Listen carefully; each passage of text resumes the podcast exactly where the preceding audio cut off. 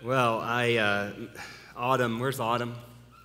Autumn, you said your, your heart was about to explode, I think you said. I mean, I, I, um, this is a, this is a dream for me as well. Uh, when we started Crosstown Church, we wanted so badly to be a church for the city. We wanted so badly just to see kingdom of God realities begin to break out.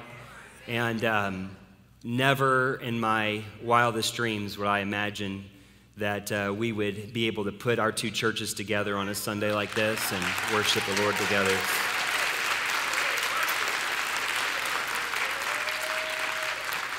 I have to, I have to begin by thanking Jerome and Autumn. Um, this wouldn't be happening if it wasn't for many conversations that we had over the years.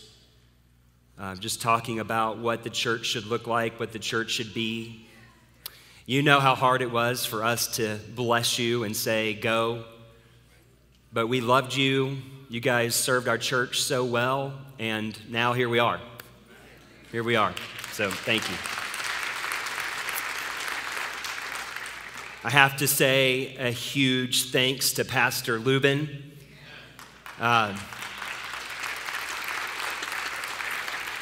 When, when my wife and I visited here several months ago, he uh, welcomed me to come up and, and give a, I think, it, it, what is it, a, a, welcome from our church. And I didn't even know what that means, but I started to almost preach. And this brother just allowed me to come up here and talk and, and uh, share a little bit out of my heart. And so we had him come and preach for us, you know that, this summer. And he asked me if our space was big enough for all of True Vine to come. And I said, uh, I don't know. I don't know. And, uh, and so we didn't do that. But when he got done preaching, I went down and said, Brother, you serve us so well. He said, I want you to come preach at our church, and I want you to bring your whole church when you come. So, Pastor Lubin, thank you. Thank you for making this happen. Thank you so much. So then I, I uh, announced to our church, what, three, four weeks ago, I said, on October 1st, we're not going to be here. And we're going to be in Spencer. We're going to gather with our brothers and sisters at True Vine. And the anticipation, the excitement in our church uh, has been building. So many I know are excited to be here. Not everybody could make the drive and come, but uh, thanks to True Vine Church, brothers and sisters, I knew that we would be nothing but welcomed and uh, that this would be a joy for all of us. So thank you. Thank you for your invitation. I, I suppose I could just stay up here and relish the moment, um, but my assignment is to preach the word to you this morning. And so, at our church, as you saw in the, the video, uh, we have been studying together the Sermon on the Mount in Matthew 5 through 7. We've just begun, we're only a couple weeks into it. And, uh, and so, since we had already planned out the series, uh, I just decided that what I would do for you is continue on in our series. Is that okay? Can we do that? So, um, we're in Matthew chapter 5. If you'll find your place there, let me. Let me, uh, I'm going to read the scripture for you, and I love your instinct because I was going to ask you to stand, but you don't have to stand yet. you don't have to stand yet.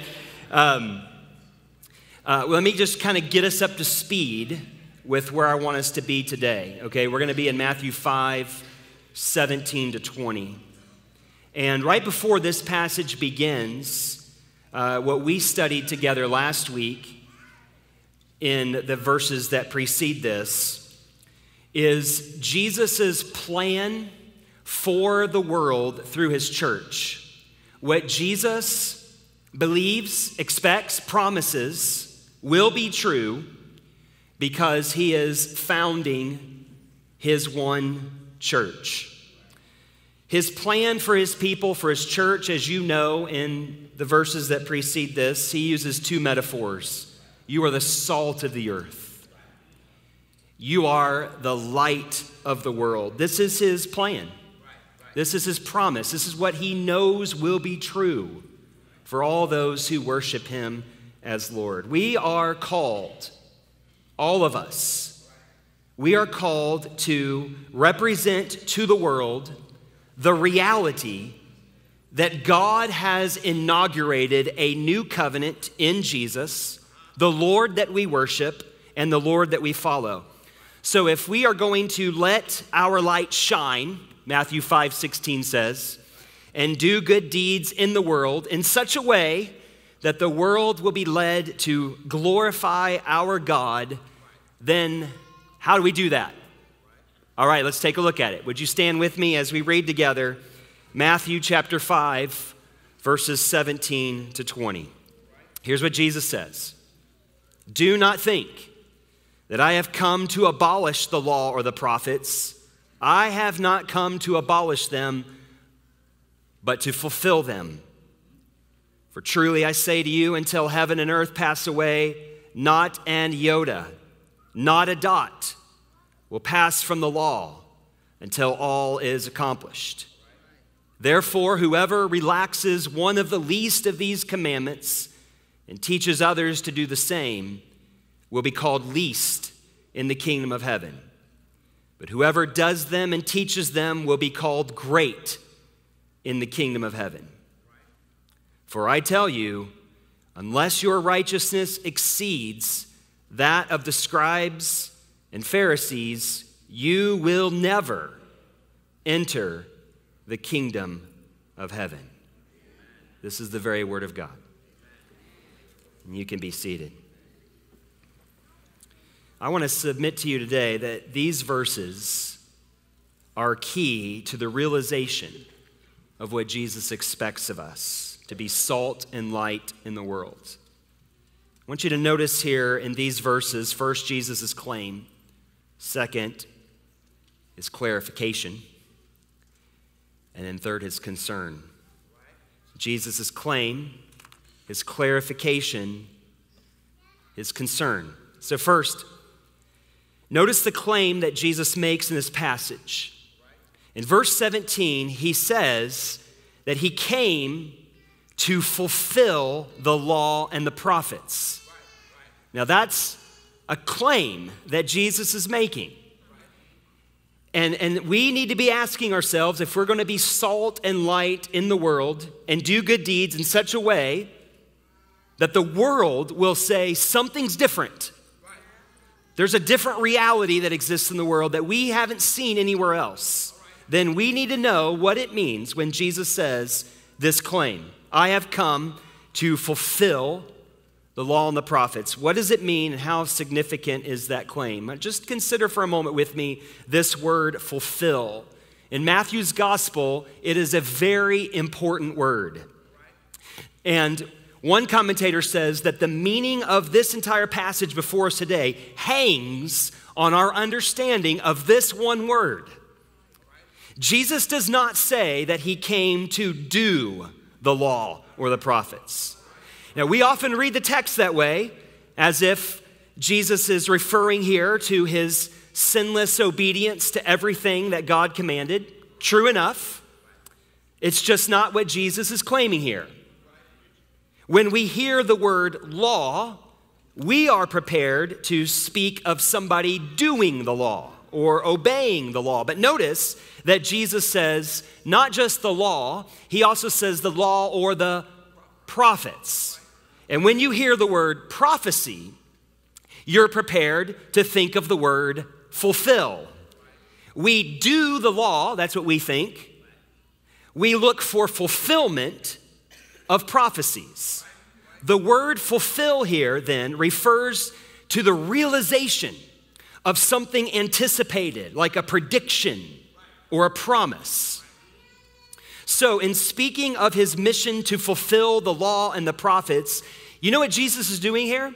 He is showing us how we ought to read the Bible, how we're supposed to read the Old Testament. This is like foundational, basic to the Christian faith, and we need to get this right.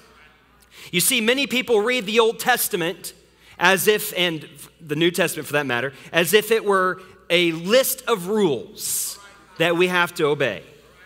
But we're going to miss something really important here if we don't learn to read it first as a great promise, waiting for the time when it would be fulfilled. All right, so what is the promise? What is the promise that Jesus has come to fulfill? How could we summarize it? What is it that the Old Testament is yearning for, looking forward to, longing for the day? What is the great anticipation that Jesus says he had come to bring to its realization, to its fulfillment? Now, many of us Christians have forgotten what it is, and we have lost our sense of wonder. And I contend that in forgetting what the promise is, losing our sense of wonder, we have therefore compromised our witness in the world. I'm just getting warmed up here, Crosstown. This is what happens at the end of my sermons, but I'm just now getting this getting this worked up. We are not having the salt and light effect that Jesus says we are meant to have precisely because we've forgotten the story. We've forgotten what's promised. We've forgotten the anticipation that Jesus says, The day has come. I've come to fulfill it. Now, I know, I think that surely it's true that all of us who call ourselves Christians know that when Jesus was born, when Jesus arrived, something significant was happening. All Christians seem to understand that something was important about Jesus's, Jesus being born, Jesus' life, Jesus' death, his resurrection from the dead on Easter Sunday. But the problem is, we have become so used to that story, so accustomed to the stories of Jesus, that we have forgotten just how radical this was. Oh, Jesus is nice, we say. But I've got real problems in my life. I've got big problems to solve in my marriage. I got big problems to solve on the job. Jesus is nice, but let's get on to the real stuff. Jesus is nice, we think, you know, for church on Sunday, few religious moments here and there. And probably at that moment when I'm nearing the end of my life, I'm glad there's Jesus for those moments. But let's get on. You know, we got real news happening in the day. Brothers and sisters, I've got to find a way this morning to get our attention. So let me see if I can say it another way. Jesus' claim that he, he had come to fulfill the law and the prophets is an earth shattering claim. It is life altering. It is apocalyptic. Jesus is not nice, he's nuclear. Now, see, Crosstown, here's the thing. Here's the thing. True Vine knows that. Not just because of how they responded just then, but we sang it this morning. I wrote it down. There is power in the name of Jesus. Uh, I think the song said, I, I was trying to write it down, things change at the name of Jesus. Now, look at verse 18. I'm going to prove it to you. For truly I say to you, until heaven and earth pass away, not a iota, not a dot will pass from the law until all is accomplished. Now put that together with what Jesus claimed in verse 17, and you see the point, don't you? If Jesus did indeed fulfill everything in the law and the prophets, all the way down to the iota, the dot, the smallest details, heaven and earth have passed away.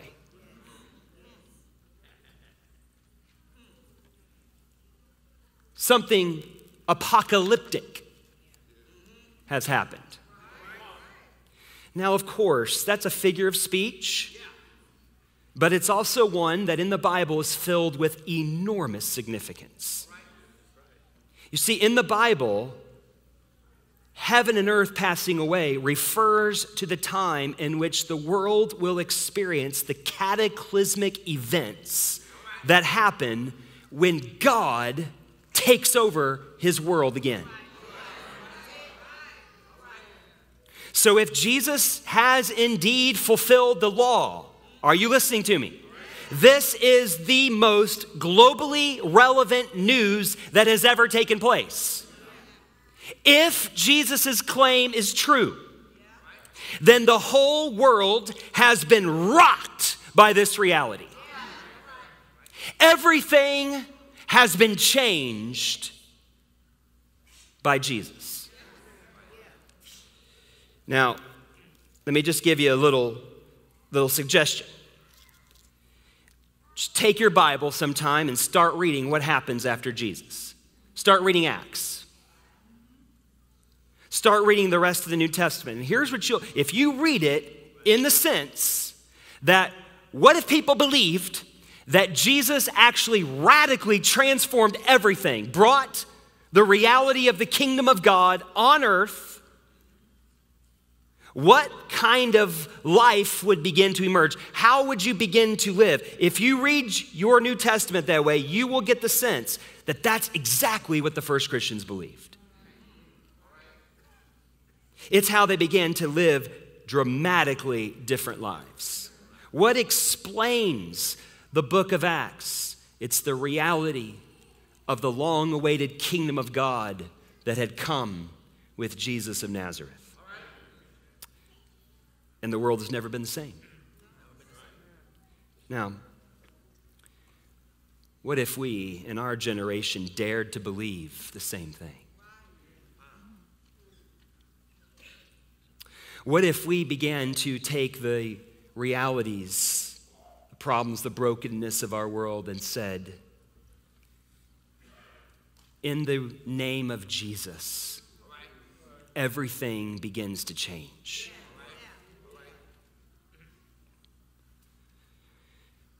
I would think that the world that we see today will continue to be rocked by Jesus. Now, next, I want you to notice there's a clarification. Did you see it? There's a clarification in our text that Jesus makes and that we need to understand. Do not think, Jesus says, that I have come to abolish the law or the prophets. I have not come to abolish them. In other words, as Jesus will make plain, his fulfillment of the law does not mean that the law no longer applies. I'm talking about the Old Testament. The law no longer applies, or that somehow we can set it aside or do away with it. Jesus apparently wants us to be careful here and not misunderstand him. When he says, do not think, we are warned that it is easy to get the wrong idea from Jesus' claim that he had come to fulfill the law. You know what it's like to be misunderstood, don't you? Here you are trying to make an important point to someone, and they take you to be arguing for some perceived implication of that point. You just shake your head and say, what? That's not what I'm talking about. You criticize a politician or a political party, and everyone thinks you must be on the other side. All right, wives, you give your husband a little constructive criticism, and the next thing you know, he's all down and depressed, acting like you've just told him you hate everything about it. Just speaking for myself here, maybe? I don't know. This is the kind of thing that happens all the time. And many have done the same thing with Jesus and his words right here. Well, Jesus fulfilled the law, so none of it matters anymore. Now, you look down to verse 21, and you'll see why some people might think that. You have heard that it was said, Jesus begins, and then he cites from the Ten Commandments. And then verse 22, he begins, But I say to you, and do not think It sure looks like Jesus is daring to say that he has the right to speak in some kind of antithetical way to the Old Testament rules and regulations that were given to govern God's chosen people. In fact, all throughout his life, this would be a constant, a constant accusation. Well, the Pharisees and their disciples fast. How come your disciples don't fast? Jesus' disciples, look, they don't wash their hands when they eat, just like the elders have said they're supposed to do. And how about all those times when Jesus and his disciples are accused of not keeping the Sabbath? Remember that? You find it over and over and over again. It's not a stretch even to say that it's this misunderstanding of Jesus was the thing that got him killed. It's not true that Jesus wanted to tear down the law and its expectations for how we're supposed to live. And so it's not true that his followers are supposed to do that either. Here's the thing Sadly, there are many who call themselves Christians, but who act as if it does not matter anymore about how we live our lives. For all practical purposes, it's like I trust in Jesus, and Jesus abolished all expectations for how Christians ought to be in the world. It's a misunderstanding of Jesus that to think that to be a follower of Jesus comes with no demands over our lives. Now, of course, there are other Christians, you know them, who, who rightly see Jesus' clarification here and latch onto it. Oh, yeah. They then begin to emphasize this point and this point alone and forget the radical claim of fulfillment. They set out to keep every detail of every command. And while that sounds admirable, you just think something's off. Something's off. So they read Jesus here in verses 21 to 22. I know it's next week's sermon, but and, and they say, well, yes, murder is wrong, but so is being angry at someone. So even though that unarmed person just died at the hands of law enforcement, you shouldn't be angry at the news of another senseless murder. Something's off here. Or they read Jesus and what he has to say about divorce in verses 31 to 32 and become judgmental toward those who have been through it, treating them like second class people, even in the church something's off here. Or how about the command in verse 39? It's, fam- it's a famous one. Jesus says, Turn the other cheek. How many times has that command been turned against a genuine victim to try to silence them and suppress the cry against injustice? Something is off here. Or I come across a person in need, begging for money. I've got something to share, but you know, the Homeless Alliance says don't give those panhandlers anything. And Jesus said, the poor will always be with you. So I go on then ignoring the needy and feel justified for doing so. Something is off here. We go on being, in other words, self righteous judgmental, heartless Pharisees. My concern in the world is not how non Christians live, it's for how so many of us who claim to know Christ live. We justify our sin in the world because we are certain of our doctrine in our heads. How can we take Jesus' claim that he came to fulfill the law? How can we take that in full force while also not ending up believing and behaving as if that now means that he has abolished the law and we can just get on and do whatever we want and whatever is to our own advantage? How can we hold all of this together? If we Christians are going to be salt and light in a world that desperately needs it, we have to hold it together. We've got to keep both of this. We've got to not misunderstand Jesus.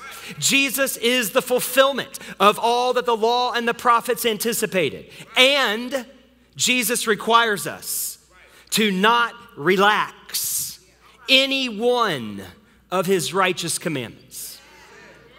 If we're going to be salt and light, we've got to believe them both. How do we do it? How do we do it?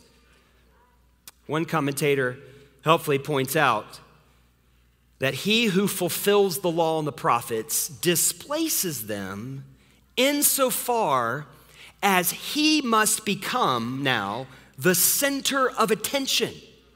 Now, are you listening? The one who fulfills the law displaces them in this way, in that he now becomes the one who has brought the fulfillment. He becomes the center of attention. The thing signified, anticipated, Jesus, is naturally now more important than the sign that pointed to him. So, we must not interpret Jesus in light of the law and the prophets the other way around. As the fulfillment, Jesus is where we are to look if we want to understand what the entire story of the Bible was getting at in the first place. Jesus changes the way that we read our Bibles. We would read them very differently were it not for Jesus. Now, from now on, then, it will be the authoritative teaching of Jesus which must govern his disciples' understanding and practical application of the law. Verses 21 to 48. You've, you've seen these verses before. They're going to go on to show how this interpretation can no longer, what the Bible's getting at, what it expects of us as God's people, can no longer be merely at the level of the literal observance of regulations. It has to operate at a deeper and more challenging level of discerning the will of God, which underlies the legal rulings of the Torah. If in the process of seeing everything now in light of Jesus, it appears that certain elements of the law are, in fact, for all practical purposes, abolished.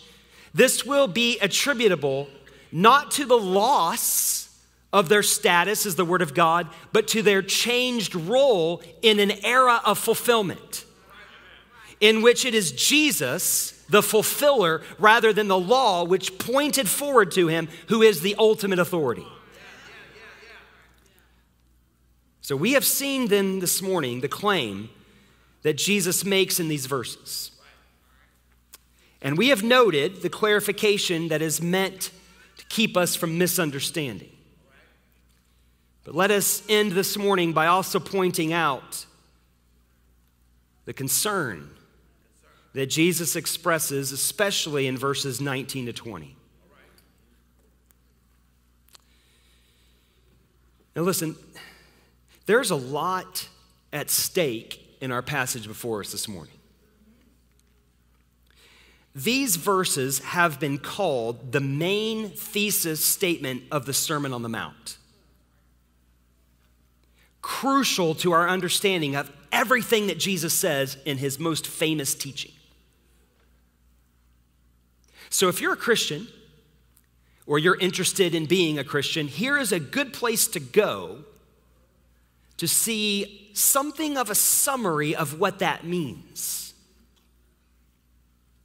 After all, in verses 19 to 20, Jesus makes it plain that what he is teaching here is something of a boundary line for the kingdom of God and who is on either side of it. Here's his concern. His concern is his concern is that we are among those who enter the kingdom of God rather than those who are left on the outside looking in. That's what he wants. That's what he wants for everyone.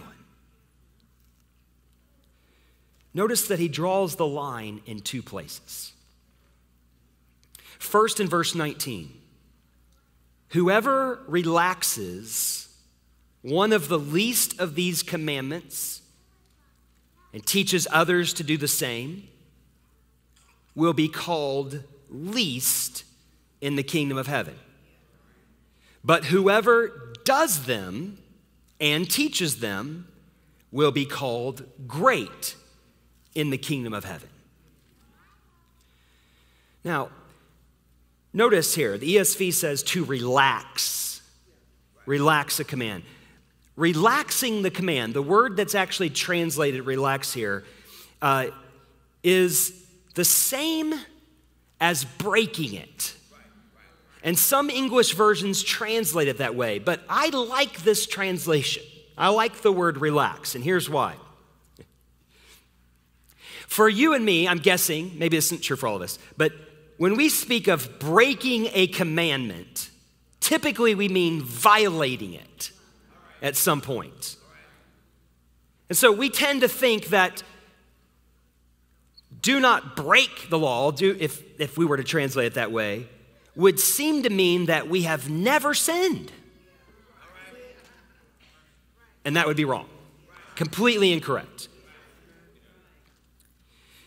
One was considered a person who broke the law if they either affirmed what the law forbid or granted exemptions to what it required. That's what it means to break the law. Essentially, it means to invalidate its authority. And if you do that, Jesus says, and teach others to do the same, you will be called what? Least in the kingdom of heaven. That doesn't just mean that you'll barely get in. Verse 20 makes it explicit. If you invalidate the authority of any part of God's word, you won't get in at all. You see his concern? Do not claim Jesus as now giving you the right to just live your life however you want. This is the, you want to know why we're not, why we struggle to be salt and light in a world that desperately needs it? Do not claim Jesus as giving you the authority to disregard the entire counsel of God. Do that, and you'll be on the outside of the kingdom looking in. That's on the authority of the Word of God. Now, the kingdom of heaven is not another way of talking about the place that we often call heaven. It is, in simple terms, the reign or rule of God on earth. It's what the entire Old Testament hope is pointing to, right? The apocalyptic time, the time of the end. When God, as He promised, would exercise His authority over earth, just like He does in heaven. That's the kingdom of heaven, that's the kingdom of God. And Jesus, as we've already seen, made a claim. He claimed that in Him, that hope, that end had arrived. So, entering the kingdom of heaven has to do with coming under God's rule and reign now. Right now. That invitation is open to everyone. Now, listen to me. You can't earn your way into the kingdom any more than you earn your way into a public park. You just go in. The kingdom of God is open to everyone. Whoever will can come. He is gracious. He is generous. He is loving. His concern is, I want you to come under the gracious rule and reign of God. But if you come, I went to a park one day and they had, the, they had rules on the playground. If you're going to be in the park, here they are. And they start spelling them out, and I like the last one have fun. Have fun. If you come and submit to his rule and reign, you got to learn how to live in his kingdom. And if you steadfastly refuse to do so, well, then you can't come in. You can't be a part of it. Jesus and his grace are the only way in. But Jesus and His grace continue to be the way once you are in. And you must learn to live in His way. There are two lines that are drawn here, though. Do you see the second one? It's in verse 20, and it goes like this For I tell you, unless your righteousness exceeds that of the scribes and Pharisees, you will never enter the kingdom of heaven. Yeah, I can imagine the disciples shaking their heads, can't you? what? You know the scribes and Pharisees. They're pretty meticulous, following the rules. But Jesus says here that the kingdom of God demands more not less, not even different than what they were doing. If that sounds impossible, well, that's just the point. What Jesus demands is not something you can just go out and do, outperforming the professionals. But it would be a mistake to downplay this demand and settle for the idea elsewhere taught in the Bible of the righteousness of Christ credited to us by faith. Commentators will point out that just doesn't work here. That's not what Jesus is saying. He is, in fact, talking about how you have to live as a citizen of the kingdom. This is a righteousness he expects you to do.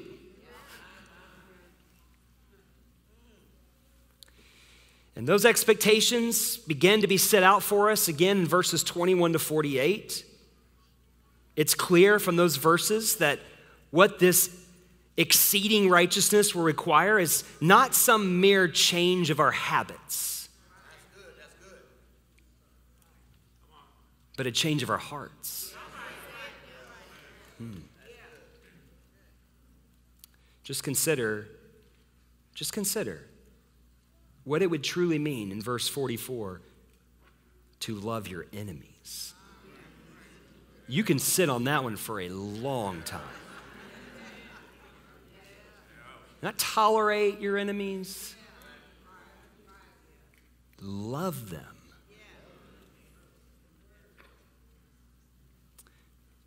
You know how Jesus can expect that from you? I mean, he said, he said it. Preacher, tell me if I'm saying it right here.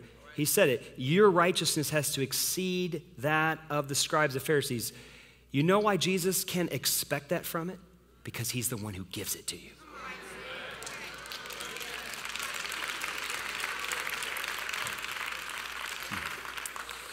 If in fact we believe that Jesus has fulfilled the law and the prophets, then what we must believe that Jesus has brought with him is everything that the law and the prophets prophesied, predicted.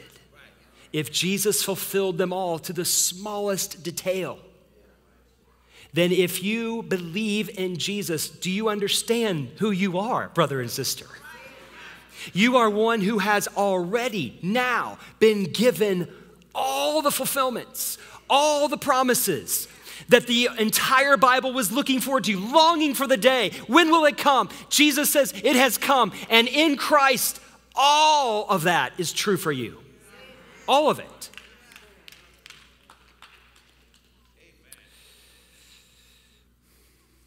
This is why, by the way, in the New Testament, the, the, the Apostle Paul usually can speak so explicitly about if you are in Christ, then you are dead. And if you are in Christ, then you are gloriously resurrected, alive. Because what is true of the Messiah, what is true of Jesus, is now true of you.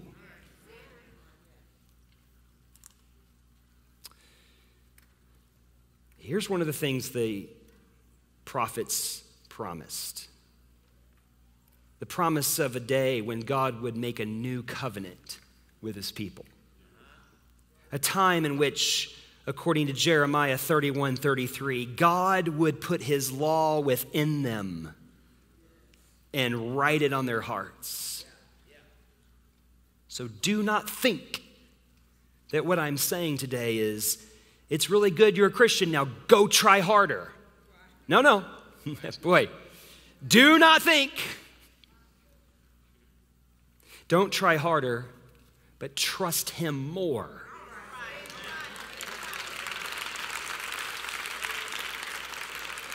Brothers and sisters, listen.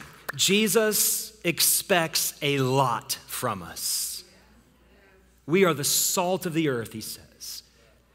We are the light of the world. But what Jesus expects of us, he has already given. So if you feel like you failed, come to Jesus and find your true friend. If you know that you have sinned, come to Jesus and find a real Savior. If you're discouraged, come to Jesus and find your true defender. Jesus has everything you need. He has brought the great story of the Bible to its fulfillment. And in Him, you will find a righteousness that far exceeds anything that anyone could ever possess on their own.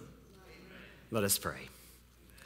Father in heaven, teach us of the bounty that is ours in Christ. Show us the reality of who we are in the Messiah. Hmm. Keep us, O oh Lord, close to you. We have work to do this week. We have families to go home to. We have jobs to fulfill or jobs to find. We have needs that have to be met. And we have a friend who needs a brother or sister. You have a lot of, you have high expectations for us salt of the earth, light of the world. But everything that you require of us, you have given to us graciously, freely we find ourselves perplexed. We find ourselves in what seems to be impossible dilemmas of how we're supposed to be the people of God right here where you've placed us. And yet, the promise of the prophets is that in this new covenant, in Messiah Jesus, Everything that we are going to need for the challenges ahead are there. We won't see it probably until you have done your work. But just as sure as the promise was anticipated, the promise has now come to pass. So make us, O Lord, not weary for trying harder, but hungry and thirsty for trusting Jesus and living in light of the reality of his kingdom. Grant us this, we pray, in Jesus' name. Amen. God bless you. Thank you.